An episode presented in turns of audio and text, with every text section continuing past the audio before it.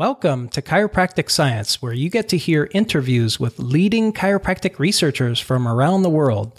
Hear about chiropractic research from the authors in plain English, not through the media nor a middleman. My name is Dr. Dean Smith, and I am the host of Chiropractic Science. I'm an associate clinical professor in the Department of Kinesiology and Health at Miami University, and I'm also a chiropractor in Eaton, Ohio. My research interests relate to understanding how chiropractic affects motor control and human performance.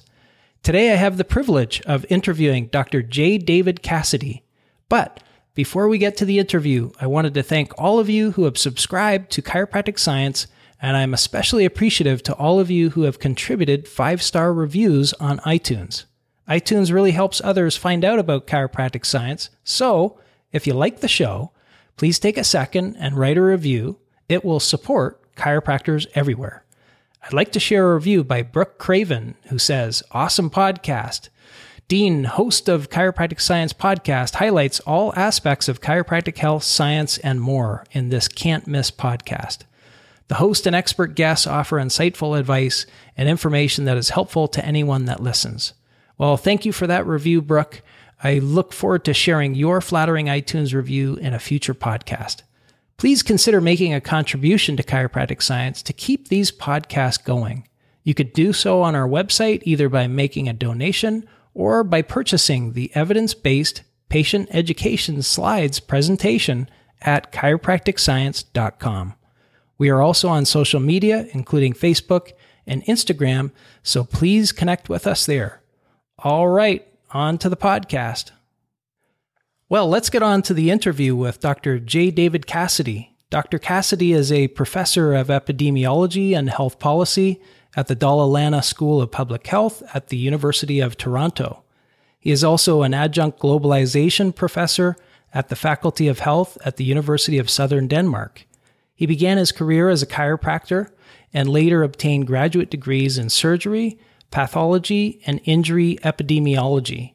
His past appointments include Assistant Professor of Surgery and Rehabilitation Medicine at the University of Saskatchewan, Associate Professor of Public Health and Medicine at the University of Alberta, Senior Scientist at the Toronto Western Hospital Research Institute, and Professor of Sports Science and Clinical Biomechanics at the University of Southern Denmark.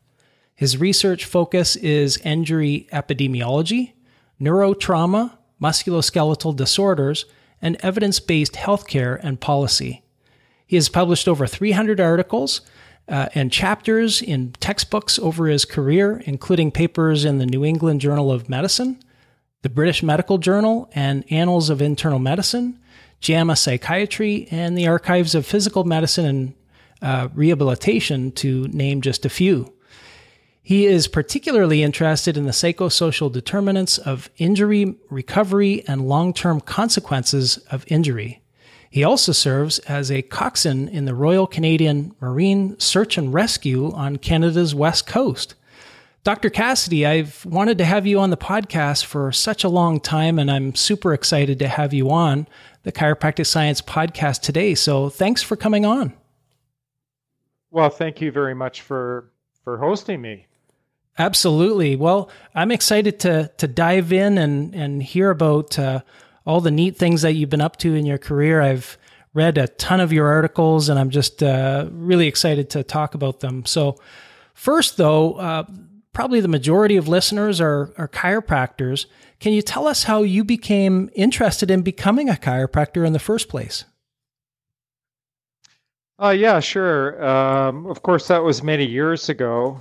And at the time, I was a student at the University of Toronto, uh, and I had plans to uh, to go into plant physiology. And uh, I started to realize that jobs in the area of plant physiology at that time were hard to come by. And I happened to meet a chiropractor uh, David Drum, who uh, at the time was the chiropractor for the Na- National Ballet of Canada. And uh, I just found him to be very interesting. And uh, he had a, a, beautiful office in downtown Toronto, which, which I visited. And uh, he gave he had written a book about uh, biomechanics, which he uh, gave to me, and I read that and and became quite interested in it in the profession of chiropractic. So I applied to CMCC and was accepted, and that's how I became a chiropractor. That's terrific. So can you take us up through what your career has been like over the last, uh, let's say, 20 or 30 years um, since you, after you graduated uh, chiropractic school. I, I, know you went uh, out west in Canada. Uh, to start in on research, uh, and I believe also practice as a chiropractor for some period of time. Can you tell us about uh, those earlier experiences? Yeah, sure. Um, I graduated from the Canadian Memorial Chiropractic College in 1975 and uh, practiced for a short time in Toronto. Uh, I didn't have my own practice. I practiced with a more experienced chiropractor. And then an opportunity came up to take a job in Saskatoon, Saskatchewan, which is on the prairies in Canada. Um, and uh, it was a, a, combination clinical practice academic job uh, to work with uh, the then professor of orthopedics at the University of Saskatchewan, William Kirkaldy Willis. And uh, KW, as we called him at the uh, uh, back then, was he was a Scottish missionary surgeon from Africa that had immigrated to Canada and had uh, become the head of orthopedic surgery at the University of Saskatchewan Medical School and had become fairly famous as a person involved in the treatment of, of spinal stenosis and uh, other uh, back problems. In fact, I think he was one of the first surgeons to fuse spines for tuberculous lesions, and he did most of that work in in Africa. And uh, he was building up uh, academic department at the University of Saskatchewan at the Royal University Hospital in Saskatoon. And he had worked with an osteopath chiropractor in Africa and wanted to bring a, a chiropractor into his uh, back pain service at the Royal University Hospital in the Department of Orthopedic Surgery there. And uh, so he approached uh, the chiropractic college and, and asked if there was a young chiropractor that would be interested in in moving to Saskatoon and uh, working with him at the uh, university there, and I applied for that job and was accepted, and and went out to Saskatoon, and I basically worked. Uh, I worked as a chiropractor at the low back pain clinic at the University of Saskatchewan with Kirkaldy Willis, and also had uh, worked in an outpatient chiropractic clinic in Saskatoon, and I, I did that for a number of years um, until about 1997. Uh, and after that, I, I went into full time, uh, became a full time academic or a university professor. And during the uh, between 76 and 97, uh, I practiced as a chiropractor, ran a chiropractic residency program in conjunction with the Canadian Memorial Chiropractic College uh, at the uh, Royal University Hospital. And basically, that was a program that chiropractors uh, from CMCC, chiropractic residents or postgraduate trainees, uh, participated in. And they came to Saskatoon and would do six month rotations through the hospital, attending back pain clinic, uh, rheumatology clinic, neurology clinic, pain management clinic. Um, so they there was a specialized residency for chiropractors, which and it was a very successful program. I think we put through probably around 60, 50 or 60 chiropractic residents.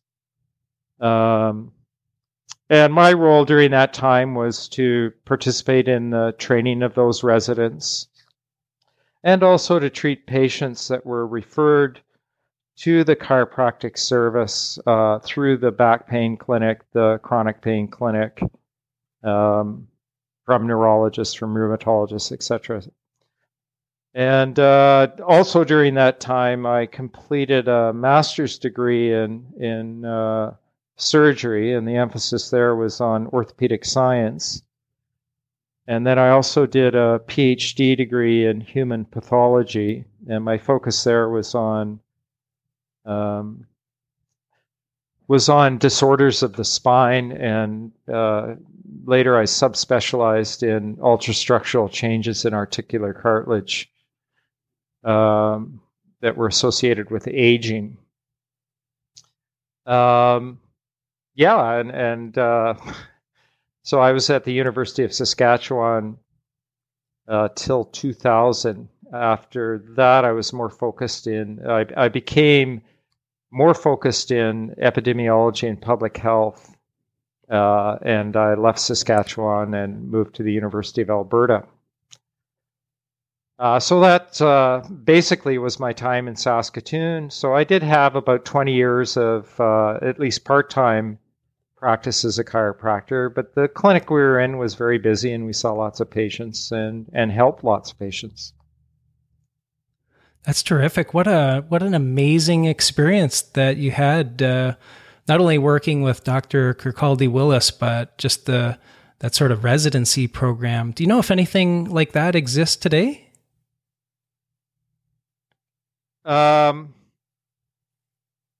well, I believe that CMCC still has a residency program, but I it's it's uh, Saskatoon's not involved in it, and I'm not involved in it, and uh, so I can't really speak to it. But uh, I believe it's still ongoing, uh, but I'm unsure about what their placements are. They're likely mostly in and around uh, the Toronto area in Ontario, Canada. Sure, sure. Well, Dr. Cassidy, you've published so many articles in top journals. Uh, there's no way we could talk about them all. Uh, but I think if we sort of broke things down into clinical themes, uh, some major themes that you've had during your research career uh, seem to be well, one uh, that received a lot of attention, of course, is uh, cervical spine manipulation and stroke, neck pain, whiplash and uh, mild traumatic brain injury or concussion.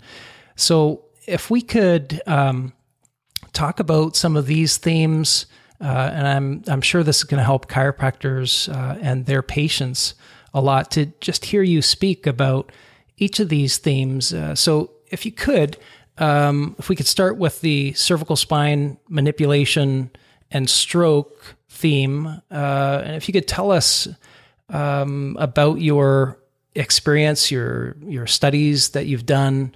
Uh, the the of course the one that's received uh, a lot of attention uh, and still does is the 2008 study in spine about risk of vertebrobasilar stroke and chiropractic care. Uh, so yeah, if you could give us a background and tell us, you know, what your experience uh, with that is, that would be terrific. Yeah, gladly for sure. Um, just to uh, put some context into this, um, after uh, after I left uh, Saskatchewan, uh, and at the end of my period in Saskatchewan, I was uh, I had uh, completed my doctoral degree in pathology, but at the same time, I got asked to serve on a Quebec government task force with a epidemiologist who who was head of epidemiologists at, epidemiology at uh, McGill University, Walter Spitzer. And uh, he uh, was in charge of developing guidelines, and he was a very famous epidemiologist who uh, was focused, one of the first uh, persons in Canada, anyway, to focus on uh, guidelines. And one of his first guidelines was on whiplash, and it, you may have heard of it. It was Quebec Task Force on whiplash associated disorders. And uh, so I joined that task force as a chiropractor, and, and of course, I had a doctoral degree in pathology. But he got me more and more interested in uh, psychosocial determinants of injury because I was very focused at the time on pathology, you know, what happens to the disc, what happens to the joints, uh, you know, traditional pathological approach uh, to uh, causation. And, and he opened my eyes to um, things like psychosocial determinants of disease and recovery and uh, introduced me to a professor, a Swedish professor who was also on this task force, uh, Åke Nygren. And he was a professor of injury prevention and epidemiology at Karolinska Institute in Stockholm. And uh, I became more and more interested in that. So eventually I went to Stockholm and uh, uh, completed a doctoral degree in epidemiology and injury prevention under Åke Nygren. And uh, so my, the focus of my career went from a very pathological approach to disease to a more public health, uh, epidemiological perspective. And, uh, and so my career changed course. I was no longer focused on autopsy specimens and looking at uh, uh, pathology in spines and more focused on psychological determinants and social uh, determinants and risk factors for disorders. And near the end of my time in Saskatoon, there was an inquest called into the death of a young woman who had seen a chiropractor and had suffered a stroke sometime after seeing this chiropractor. And uh, the coroner at the time asked me if I would testify at this inquest uh, because I had a background as a chiropractor, of course, and I also had training as a pathologist, so I understood uh, some of the neuropathology around this issue. And uh, that uh, inquest got me thinking, uh, not just as a pathologist, but also as an epidemiologist. We really don't know much about this disorder, and we don't know really much about the causes of dissection related stroke, especially in younger people. And that's really how I got interested in that issue. And as after my training in epidemiology, I became very focused on more advanced study designs and, and how could we look at the issue of whether chiropractors are causing strokes in, in young people or not. And uh, around that time, I got uh, um, I got involved in a big project, uh, uh, uh, which was part of the Decade of the Bone and Joint, 2000, 2010. And we, we obta- a group of us obtained uh, grant money to put together an international group to look at all aspects of the treatment of, uh, of neck pain, both whiplash and, and neck pain in the general population. And at that time, I started uh, discussing with uh, experts from around the world that were part of this task force that we should consider doing a, a, a st- epidemiologic study to look at, you know, how common is this disorder? How often are people suffering strokes after seeing chiropractors? Uh, is chiropractic a risk factor for these types of strokes? Questions like that. And over time, we obtained I obtained a, a grant from the Ontario government uh, to do a case control study and a case crossover study um, to see what what the risk uh, was of of having one of these strokes after seeing a chiropractor. And uh, so I, we eventually did a study and published the study, and uh, it was a very large study. We looked at uh, we had 109 million person years of observation over nine years, and we're we're able to do this using Ontario health data. Uh, as you know, in Canada, we have uh, we have a national healthcare system, and uh, so we have data, and at the time in Ontario, chiropractors were funded by the government, and we were able to link chiropractic visits to different hospital admissions, including uh, stroke. And so we use that data to uh, complete a case control, case crossover study. And a case crossover study is just a, a, a variant of the case control study, but it's very powerful study design because it's uh, it it uh, for various reasons. One being that it uh, it uses cases as their own controls and therefore has much better control for confounding. Because when you're looking at causes of stroke, of course, uh, there many different risk factors for stroke, and to control for that in a large population based epidemiologic study is always a challenge. Uh, and uh, so that's how that study came about. And, uh, you know, after, it, of course, these studies take years to complete just because it took quite a while to design the study. It took quite a while to obtain the grant money to do the study and then to do the study and write it up and publish it. And uh, so uh, we were able to complete that study and look at uh, the risk of vertebral basilar stroke and car- uh, after chiropractic care and publish that in uh, 2008. Terrific.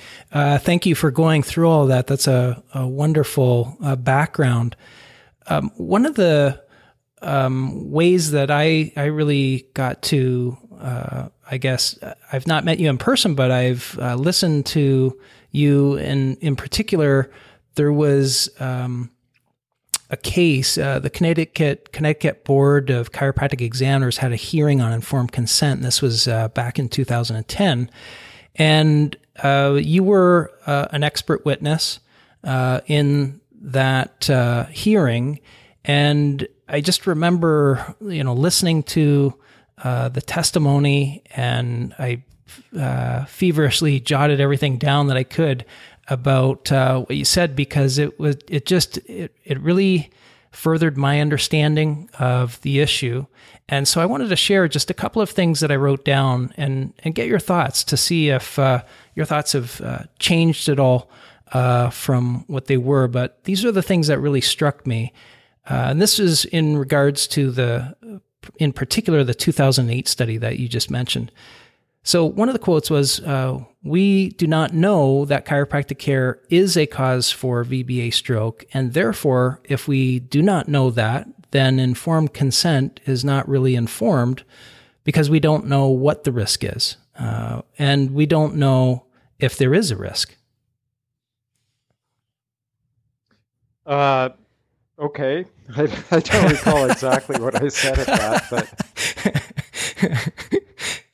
I, I, was actually taken a bit off guard by uh, that whole uh, that whole time in Connecticut. I, I, was asked to come down and talk about my study, and it actually turned into quite a cross examination that went on for hours, and it was yeah, televised. That was long. So, so, so I was a little taken aback, and of course there were. Uh, there were quite a few anti chiropractic people there that were, and lawyers that were, um, uh, that uh, really went after me over this whole thing.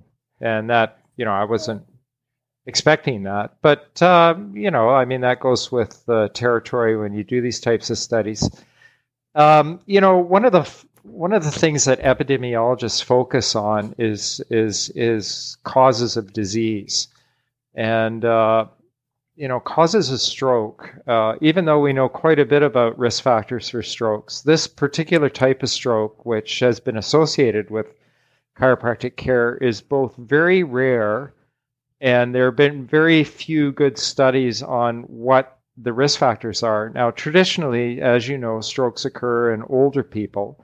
And we know quite a bit about that. You know, we know it's mostly due to atherosclerotic disease and hypertension and etc. Uh, but when these strokes occur in people under 50 years of age, uh, you know, it's surprising, and especially when they occur in even people that are younger. And uh, there has been uh, quite a few case reports published in the literature about you know, people seeing chiropractors and then having a stroke, or people attending air shows and looking up and having a stroke, or um, I think I saw a case history of someone who had uh, uh, gone to have their hair cut and had leaned back with their head in the sink and had a stroke. So, this idea that rotating the neck can damage the uh, vertebral arteries as they transverse up through uh, the uh, foramina in the cervical spine uh, has really been posited by these case reports linking uh, cervical spine rotation to stroke. Uh, the problem with case reports is that there's no control group. Uh, so we have no idea if what the person has written, they think, well, the stroke was caused by this or that. They really don't know because, you know, these strokes may have occurred anyway, and it may just happen to be associated with that, and that's not a, a, a cause. It's just something that uh, has piqued people's interest, so they write about it.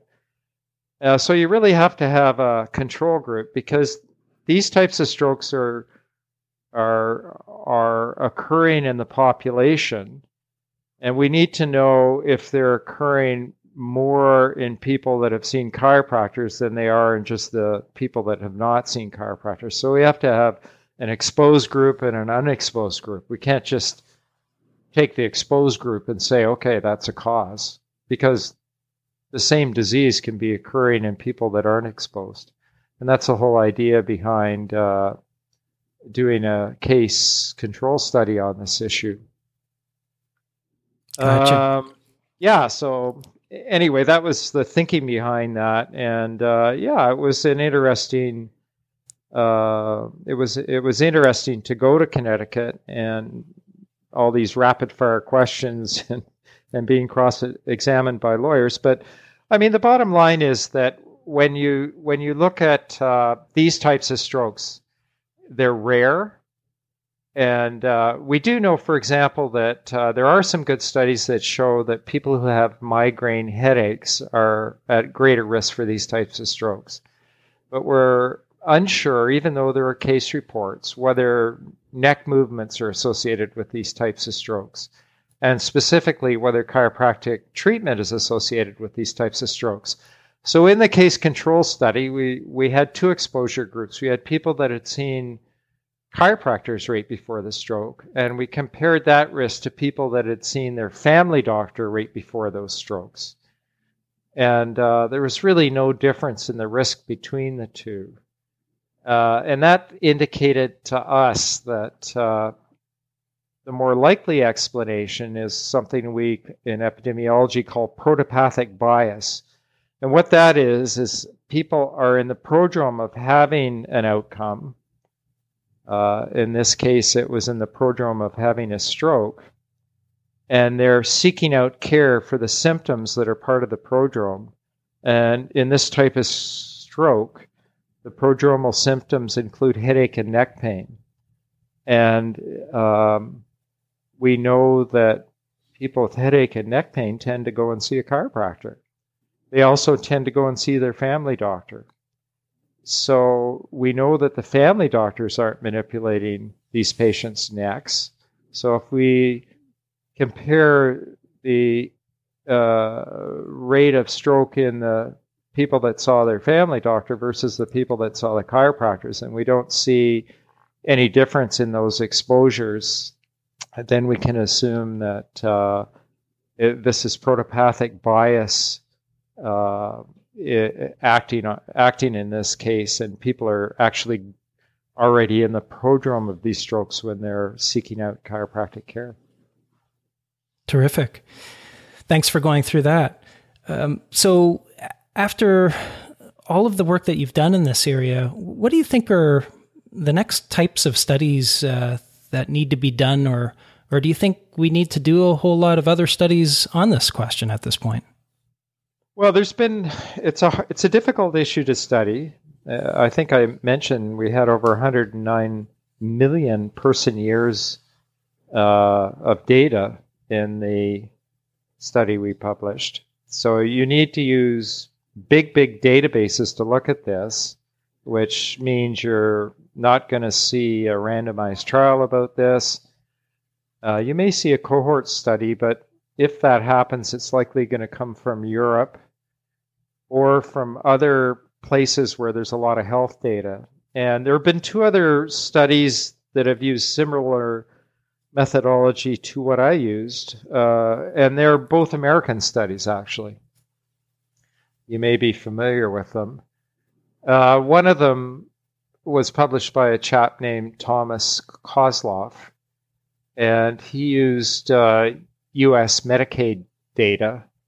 And another study was published by James Whedon, also an American, who uh, I believe he used Medicaid B beneficiaries. So there are, of course, are databases that you can use to look at that. And those studies more or less had the same result that we had. So there's a, some consistency there. However, there's another underlying issue that I think is important for people to understand, and that is that healthcare pr- practitioners learn by looking at case reports.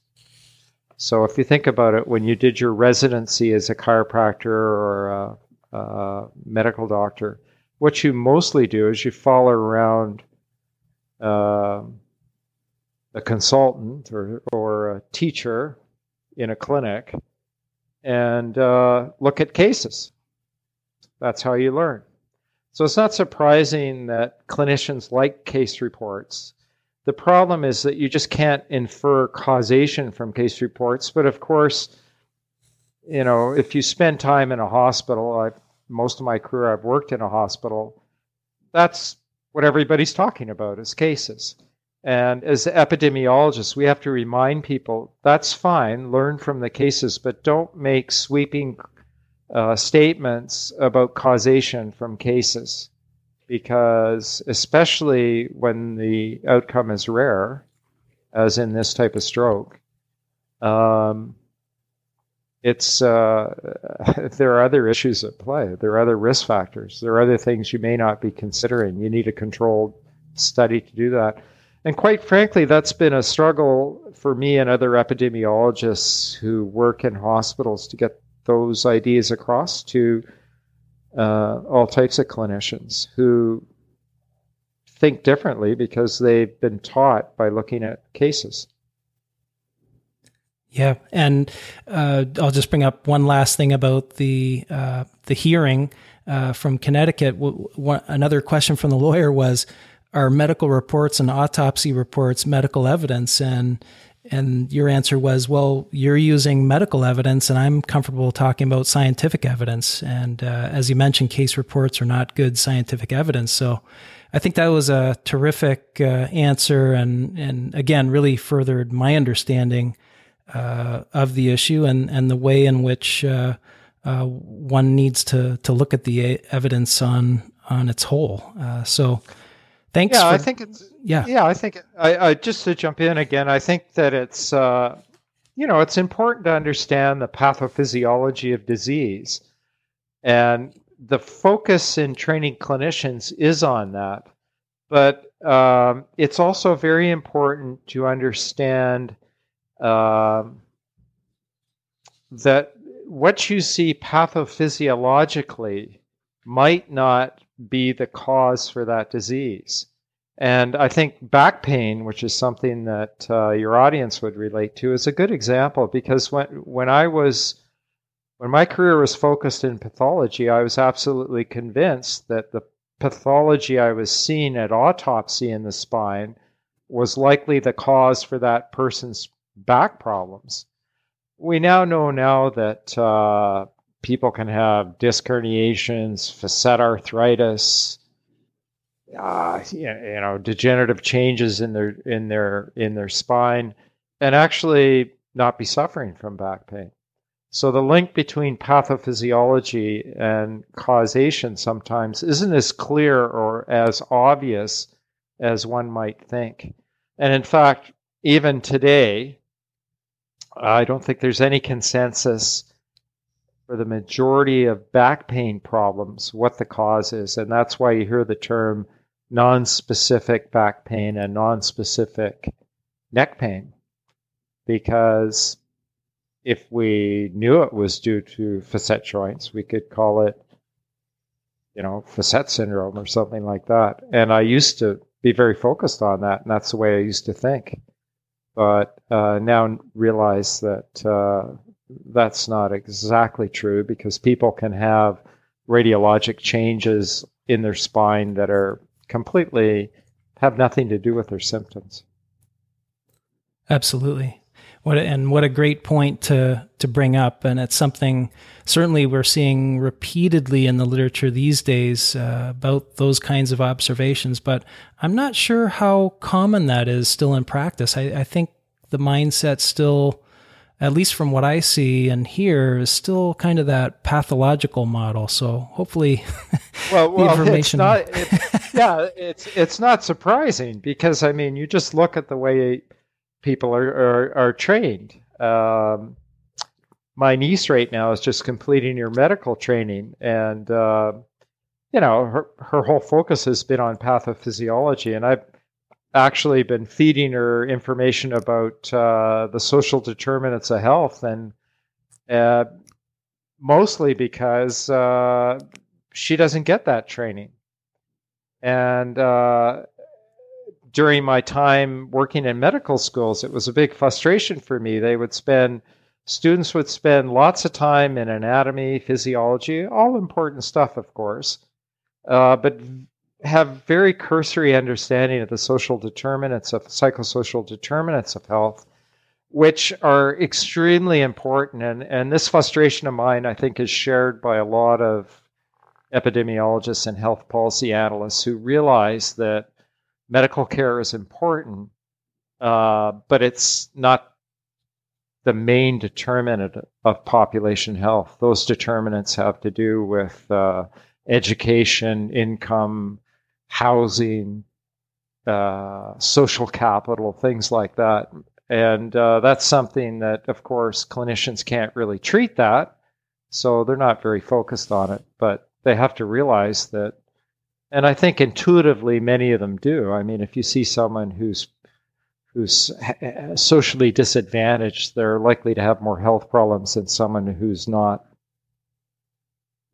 Yeah, absolutely.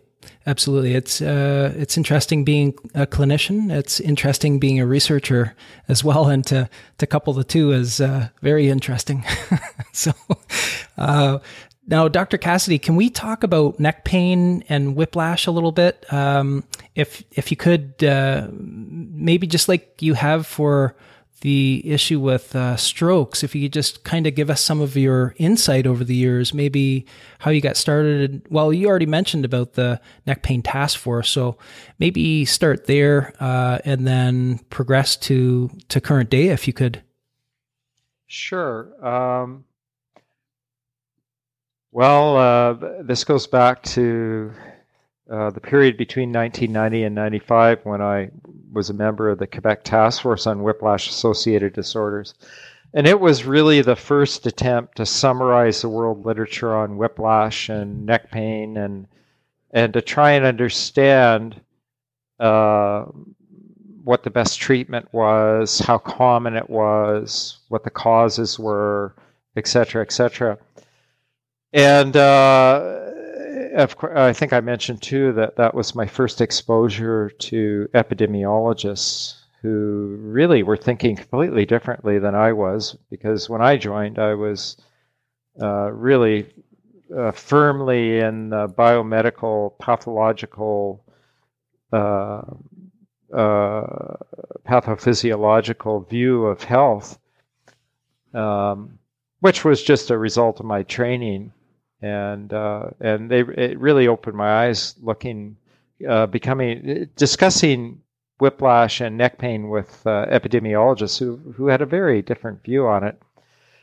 And anyway, we looked at the world literature and uh, came up with some recommendations on how to manage uh, whiplash. And I think the I can remember years ago we had a North American and uh, European press conference on this And uh, the main thing the press focused on at the time after we had published this report in the journal Spine uh, was the fact that we uh, recommended that people not use cervical collars anymore after having a whiplash injury. And I, I don't know if you're old enough to remember this, but many years ago, when someone had a whiplash injury, uh, we would put a soft collar on their on their neck and and immobilize their neck. And uh, I think one of the main findings of the Quebec Task Force was that there was no evidence that that was helping people. In fact, there was no evidence that soft collars even immobilize the spine. And in fact, there was evidence that you were actually changing the person's psychology by reinforcing uh, kind of injury, be, uh, uh, sickness behavior. let me elaborate on that a bit. If you have if you're hit from behind and you suffer a whiplash injury in your motor vehicle, and uh, the EMS people come and they put you on a spinal board and they immobilize your neck and they then you go to the ER and you have X-rays and other investigations and then someone puts a collar around your neck and tells you, you know, you've you've strained your neck and you need to rest and you need to uh, wear this collar and you need to stay off work. And let's say the second patient goes to a different uh, a different uh, ER with a different physician who's got more training in in the management of whiplash. So that physician, just like the first physician, is going to very carefully examine the cervical spine and rule out any uh, serious disorder uh, such as fracture, or dislocation. Uh, but th- this physician, instead of immobilizing that patient, tells that patient that um, you know you you've had a, a strain to your neck. It's going to be sore for a few days. You can wear this collar for a day or two, but you should you should stop wearing it as soon as possible. You should return to work as soon as possible you do not have anything super serious wrong with your neck. You will recover quickly, uh, and you should try and get on with your life as quickly as possible. You should take this pain medication over a short period of time. Which patient do you think is going to have a better outcome given that they both have a common whiplash injury? For sure. The one that's uh, more mobile, getting back to work quicker, uh, encouraged to get back to life. And you're exactly right, and the randomized trials now show that. Um, yeah, so I mean, it's the same in low back pain. Uh, uh, I recall that uh, um, a trial came out in the New England Journal of Medicine years ago showing that bed rest was a bad thing for back pain. Prior to that, the main treatment for back pain was to put, tell people to go to bed and take time off work. And we now know that, you know, given that you've ruled out any serious problem, and the majority of back pain and neck pain is not a serious pathological condition. In fact, we call it non-specific neck and back pain because we don't we've ruled out any serious disease such as cancer or arthritis, inflammatory arthritis, or or fracture dislocation. Um, and tell those people to get on with their life and and that's helpful for them and the ones that aren't able to do that are usually the ones that have uh, difficulty managing the pain or have been given bad advice or have had this sort of illness behavior reinforced so um, one of the things that came up from the Quebec Task Force was the effect of illness behavior on recovery. And we did a, a, study using Quebec data, which was also published as part of this task force, that showed that uh, insurance factors might be very important uh, in recovery. And it, it gets to the same theme.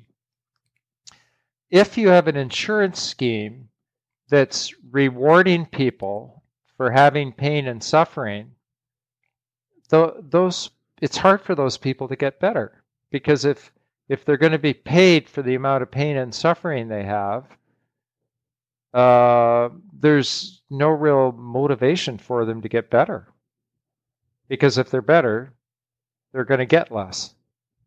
And that sounds awfully cruel, but over and over again now, studies are showing that, um, especially in the case of whiplash, that if you have a system that promotes payments for pain and suffering and lawsuits around pain and suffering, those people will recover much slower than an insurance system that does not include lawsuits, includes payments for treatment if you need them, but no payment for pain and suffering.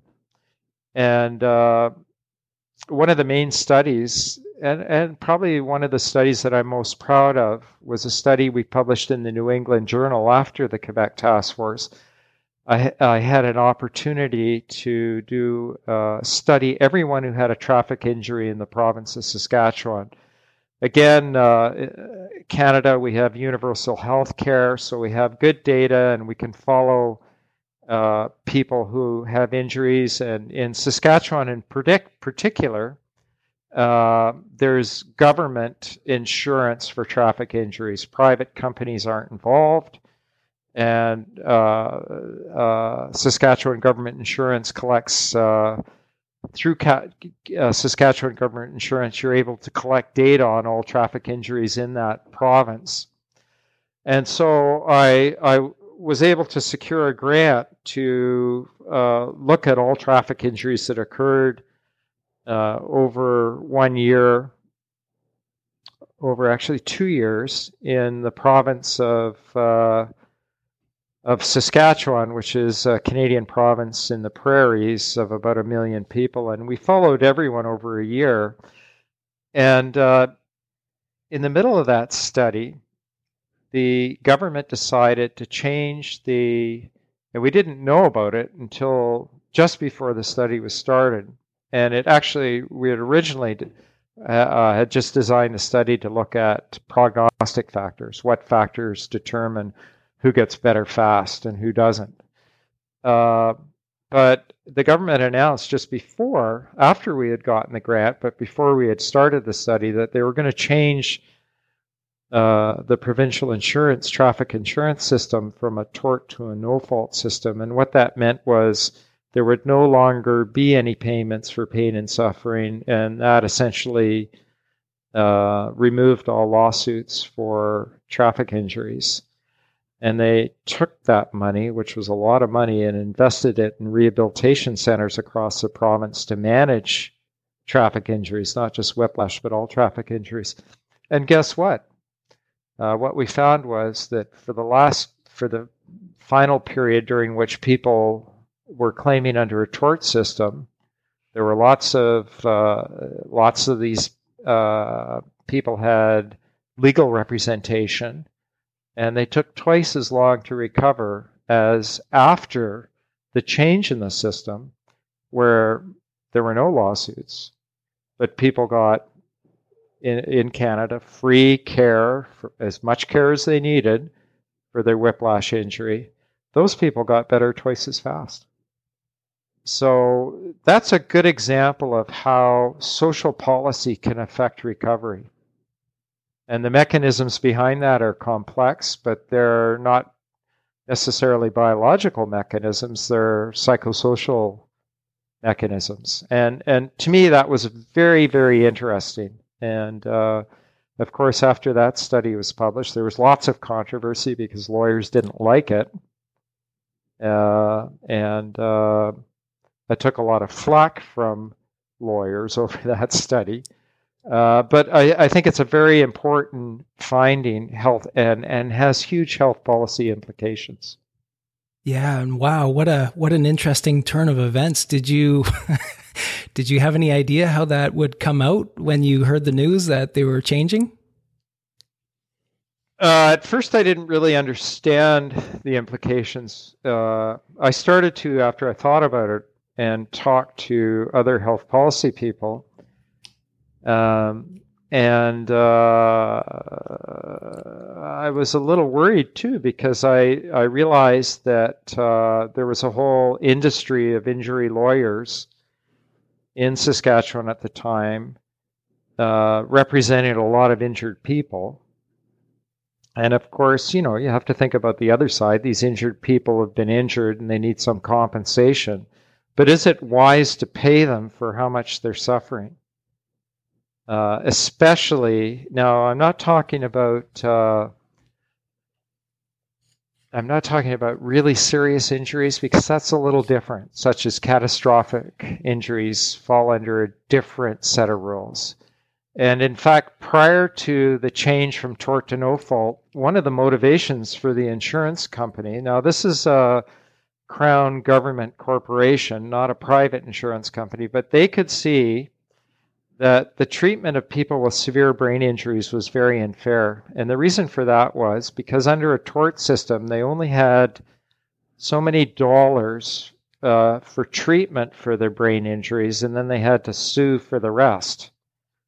And uh, that was very unfair because you take someone that's been had a serious brain injury, and suddenly they have to they have to get a lawyer, they have to have a court case to determine how much money they're going to get to get on with their life. And of course, that takes many years. It's much better if those people forget about the court case, give them everything that they need, give them all the treatment they need, help them fixing up their house or whatever else they need. That's way cheaper than having all these lawsuits. And it's way fairer because those people can get on with their life much quicker. And that was one of the main motivations behind changing this system. The I mean the government in Saskatchewan they, they weren't out to make money off traffic injuries. They're out to serve the population and I think that health policy change was great.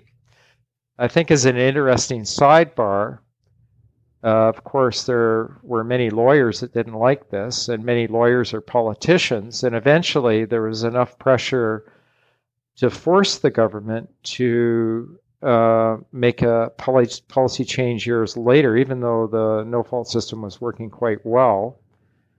So that uh, under pressure, they decided to allow people to have the choice. So if they wanted to, they could choose to, to claim under a tort system where they could sue for pain and suffering, just like the old system, or they could choose to be part of a no fault system where they had you know, I think it's up to two, over two million dollars in in treatment benefits, or even more. I'm, uh, I'm not sure now because I haven't been in Saskatchewan for years.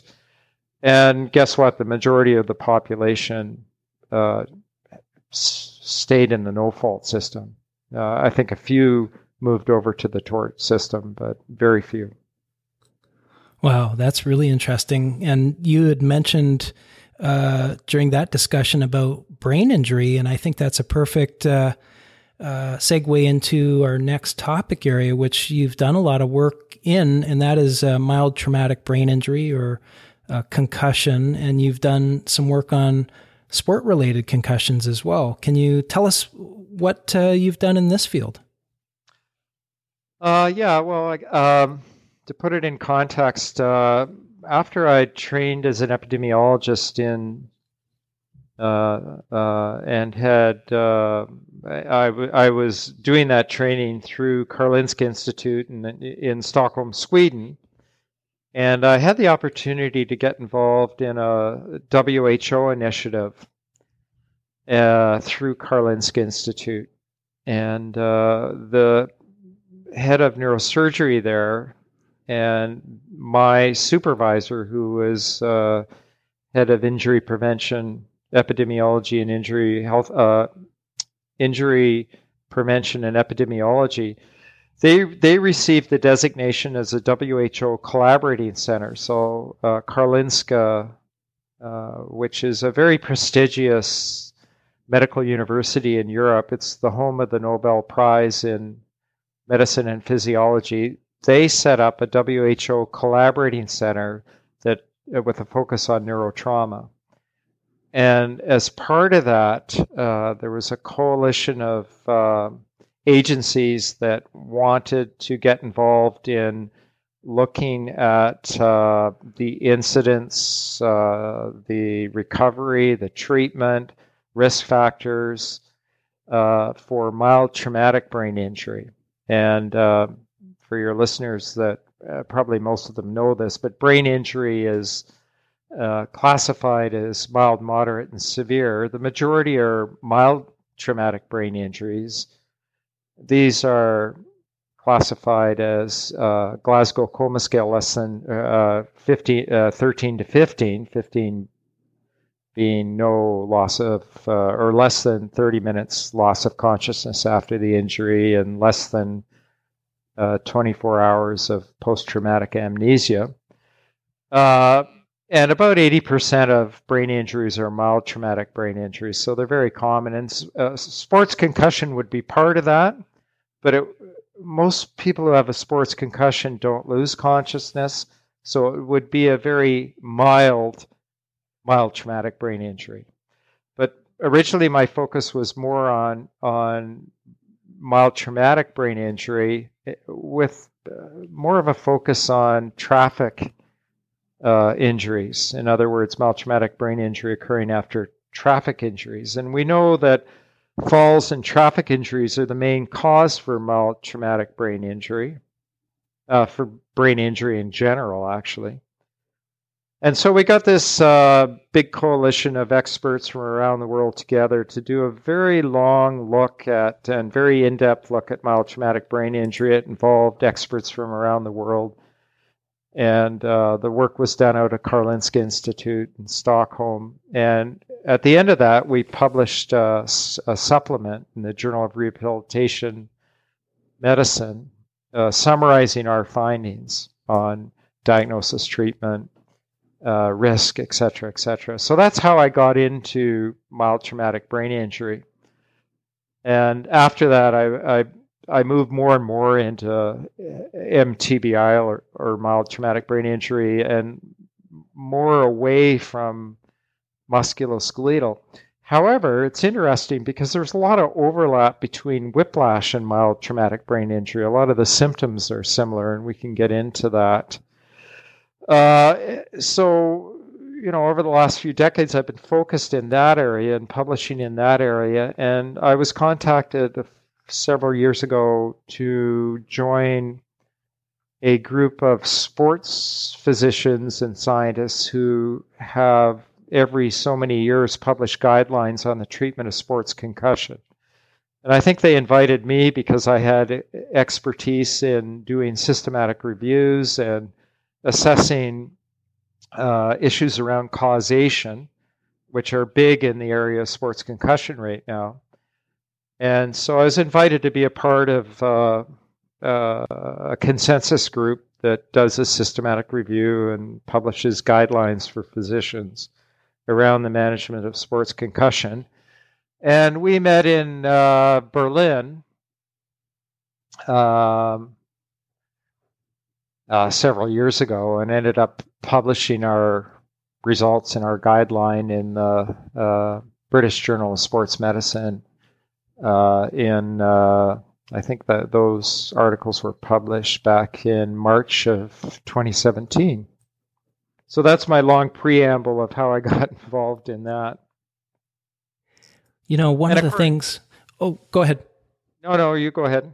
I was just going to say one of the things that I think of when you're talking about uh, mild traumatic brain injury, it seems similar almost to what you're talking about with neck pain. Uh, looking at the literature now, you know, babying the neck or you know getting extended rest breaks. Uh, seemed to be the similar kind of recommendation for mild traumatic brain injury. And now it seems that, uh, you know, the recommendations may be again, uh, maybe a couple of days, but then uh, soon after, let's, let's get back to work. Let's get back to school. If you're a child who just had a sport injury, uh, is that what you see also? Is that, is that what the current recommendations are? Yes, almost to the point where, uh, I was involved with a, a, group of French epidemiologists at the University of Bordeaux, and um, just because I moved back to North America at the time, I was uh, living and working at the University of Southern Denmark, Uh, and I got involved with a group of epidemiologists in Bordeaux who were focused on injury epidemiology. And we we would have yearly meetings and discuss and think about different uh, issues around injury. And it got to the point where we started to realize that, um, you know, you have a physical injury in a traffic collision, let's say, or any type of fall or something like that. Sure, you have the physical injury is is important, uh, and it's going to determine the acute treatment and the acute outcomes. Uh, but there are many commonalities about, uh, especially people who have persistent symptoms. Many of the symptoms are similar. Doesn't matter what the initial injury was, uh, and many of the determinants of recovery in people that are beyond who haven't recovered during the acute or subacute period. Many of those determinants are are very similar. And a very good example is that, of that is how people cope with their uh, not just their injury, but also how people cope with their chronic disease, for example. Um, if people uh, have good coping skills, and by that I mean they're not focused all the time on their disability, they're able to focus more on what they can do. Uh, they're able to sort of readjust how they think. They might end up with some disability, but uh, they they kind of re- are able to redefine themselves. Okay, I have this disability, but I'm still able to function. Uh, they have a much happier life, and and they're actually their symptoms improve more and faster than those people that are focused on their disability, won't uh, have withdrawn from society, uh, do not return to work, uh, and and that's another whole issue. I mean, because workplaces need to accommodate people with uh, disability, and if they do, these people are much happier. They have better health-related quality of life, and it it it really gets back to this point that physical injury, of course, the acute care is very important. If you have a physical injury and you go to the hospital, uh, the doctors need to focus on your acute injury and get that under control and uh, and treat it properly. But our healthcare system, in a way, fails people when they start to develop chronic problems.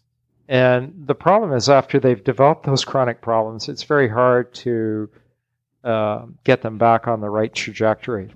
And so I've, I've been involved in a number of studies where we've looked at and measured how people cope and measure their coping behavior before they become uh, chronic.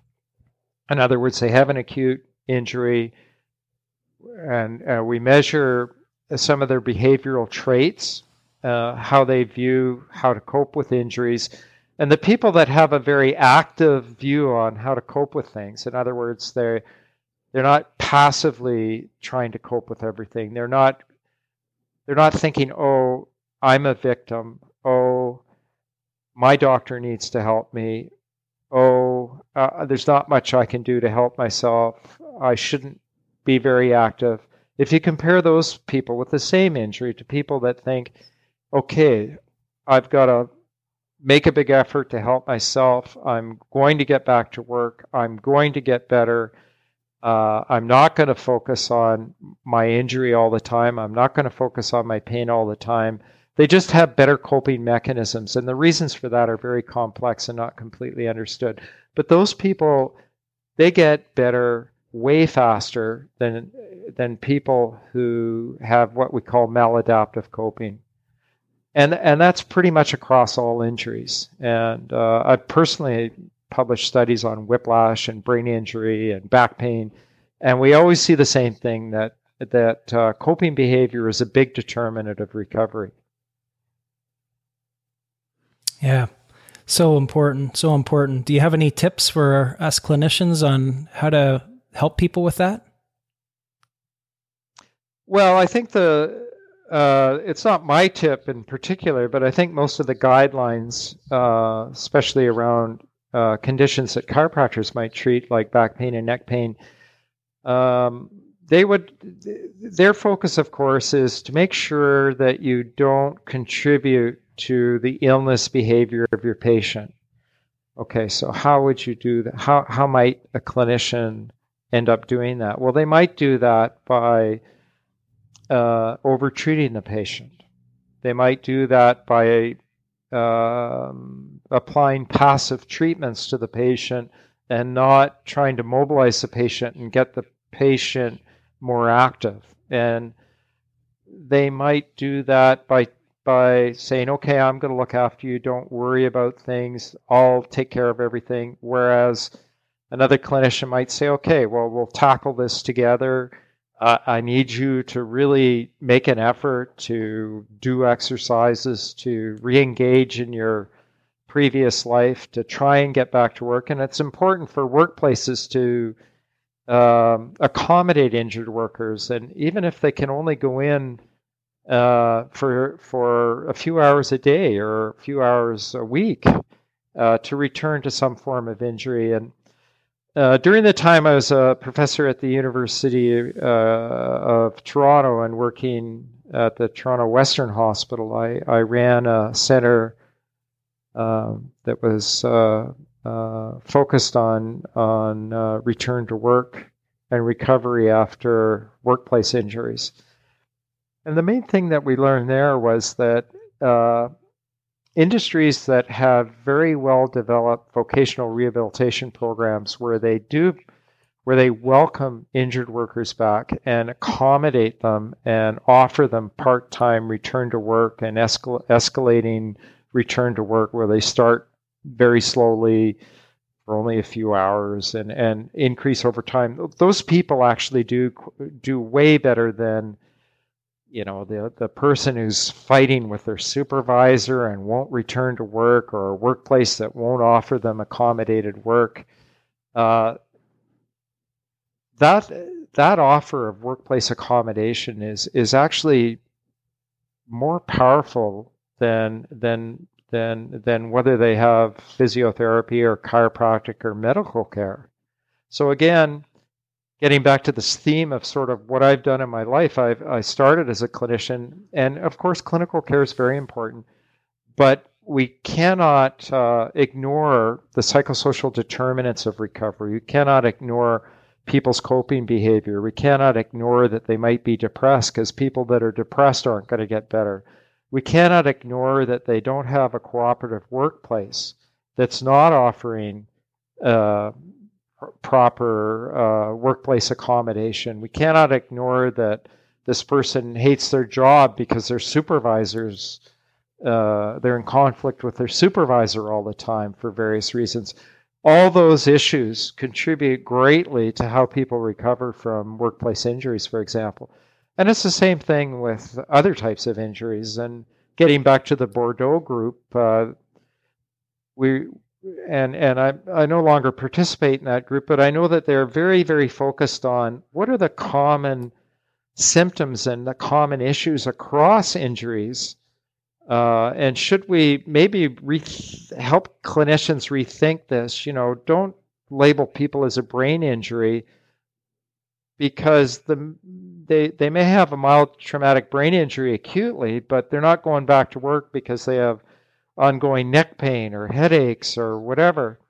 And chiropractors could contribute in this. Uh, for example, in mild traumatic brain injury, one of the most common uh, symptoms uh, six months out is is neck pain uh, and headache and you know chiropractors are involved in treating that so these people will go and see chiropractors and as a chiropractor you want to make sure you're aware of that person's uh, social uh, situation you know as part of the problem that their workplace isn't accommodating them you have to be aware of their family situation is their family supportive of them or is their family contributing to their you know illness behavior by doing everything for them and telling them, you know, you need to rest all the time.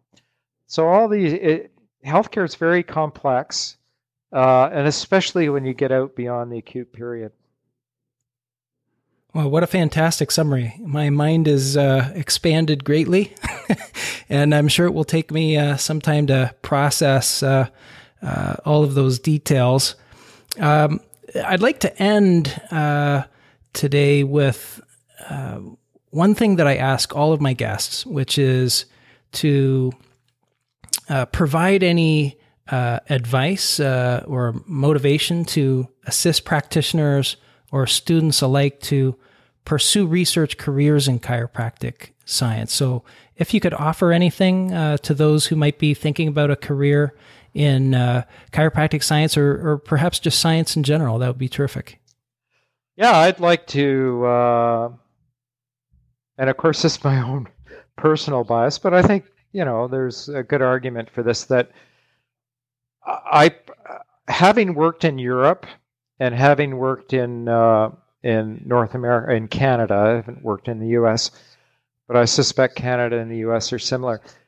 Uh, in North America, there's a big, big focus on basic science research, and uh, in uh, Northern Europe or in Scandinavia, where I've worked in Denmark and Sweden, there's there's a much bigger focus on clinical research. That includes psychosocial determinants of health, and uh, I would like to encourage chiropractors to uh, uh, look at careers in clinical research and and not and not focus so much on basic science because I think I think the answers to a lot of the issues that were uh, chiropractors are involved in the treat, treat conditions that they're involved in treating the determinants eh, basic science isn't going to solve it what's going to solve it is more research into clinical care, long term clinical care that includes uh, looking at psychosocial issues. And, you know, for example, uh, even in my own career years ago, I saw this. At the end, you know, I started out as a chiropractor thinking very traditionally, thinking in terms of pathology and, you know, what happens when I manipulate a spine? Am I affecting the disc and, and, and the facet joints, etc.? In the end, my last year of clinical practice, I was working at a student health center at the university. Uh, and as part of a multidisciplinary group that included myself, the chiropractor, a family doctor, uh, a pain psychologist, and a social worker. And uh, if someone, if a student came into that center with acute back pain, uh, often it was a GP and myself as a chiropractor that were involved in that care. If a student came in and they were having recurrent musculoskeletal problems or recurrent uh, headaches or back pain, neck pain, things like that, and we already knew that they were healthy, the focus was more on their psychology. So, you know, they might receive uh, care from the GP. Well, they'd be seen by the GP. Uh, they might see a specialist to rule out something, but they were spending more time uh, with, and they might see the chiropractor, who, who, who at the time would try and help them get over their acute symptoms. But uh, to really help that person in the long term, there was more emphasis on their social situation and on their uh, on their managing their chronic pain and giving them uh, tools to to deal with that. And uh, for example, uh, cognitive behavioral therapy is now being applied across lots of injuries, and and the results are are promising. They're not. It's not the only answer, but nowadays health conditions we understand them as being more complex. So I think the future for chiropractors is to be integrated more into the system. And of course, in Denmark, I saw that because chiropractors are trained at a medical school. In North America, chiropractors are trained outside of the medical system and they're not integrated into that system. And uh, now some have done that through their own efforts after they graduate to work in clinics with clinical health psychologists and others. But I think the future, not just for chiropractors, but for family doctors even, is to work in health centers that offer more wide ranging care uh, for their health conditions. Because, you know, we're more one of the big problems we face in society right now are chronic diseases, and those chronic diseases uh, they have lots of implications beyond just uh, medical care. You know, they have social implications, they have psychological implications, and unless you're dealing with that person holistically, um, I don't think they're getting the best care. So, just to get back to your question, I'd like to encourage uh, chiropractors, if they're interested, if they're foolish enough to go into research, to uh, to um, consider a career, um, you know, outside of the traditional basic science approaches of bubbly test tube stuff, and maybe focus more on uh, clinical issues and uh, you know um, psychosocial issues. The problem with that is that our payment systems, of course, are are focused on acute care, and uh, but I still think that um, if chiropractors were to spend more time doing that, I would you'd see better integration into the system, and I saw that firsthand in Denmark, where there's way more focus on on clinical studies and uh, uh, prognostic studies looking at you know what are the main factors that are stopping people from getting back to work and how can we as a chiropractor contribute to that as part of a multidisciplinary team? Mm, yeah wow such such great advice and uh, i must say this interview has been such a treat for me uh, as i said i've i really wanted to have you on the podcast for a long time and I especially enjoy just listening to you speak about the things that you love to do. It's always a pleasure to hear uh, what other chiropractic researchers and researchers in general have been up to. But uh, your career is such a, a fantastic career. So thanks for doing what you've done for all of these years and contributing to our profession and uh, the health professions in general. So thank you for that. And thanks for coming on. Well, thank you very much for having me. Thanks for listening to this interview with Dr. J. David Cassidy. I know I certainly learned a lot during this talk, and I hope you did as well. Stay tuned for more great interviews coming up. Also, if you didn't know, we are now on YouTube, so check out our YouTube channel, Chiropractic Science. Bye for now.